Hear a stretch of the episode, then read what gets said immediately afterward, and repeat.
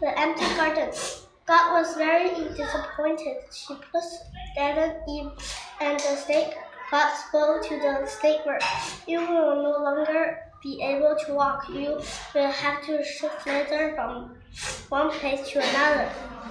Then God said something very important to Snake. I will give a son to the woman. He will fight with you, and you try. You will try to win. He will crush your head, but you will hurt his knee. Spoke to Adam and Eve next. You will die, she said, and your child will die. You will created from dust, and you will go back, back to dust. The world was no longer perfect. Now there was, was sin in the world. God made clothes for Adam and Eve. He took skin from some animals and put them on Adam and Eve.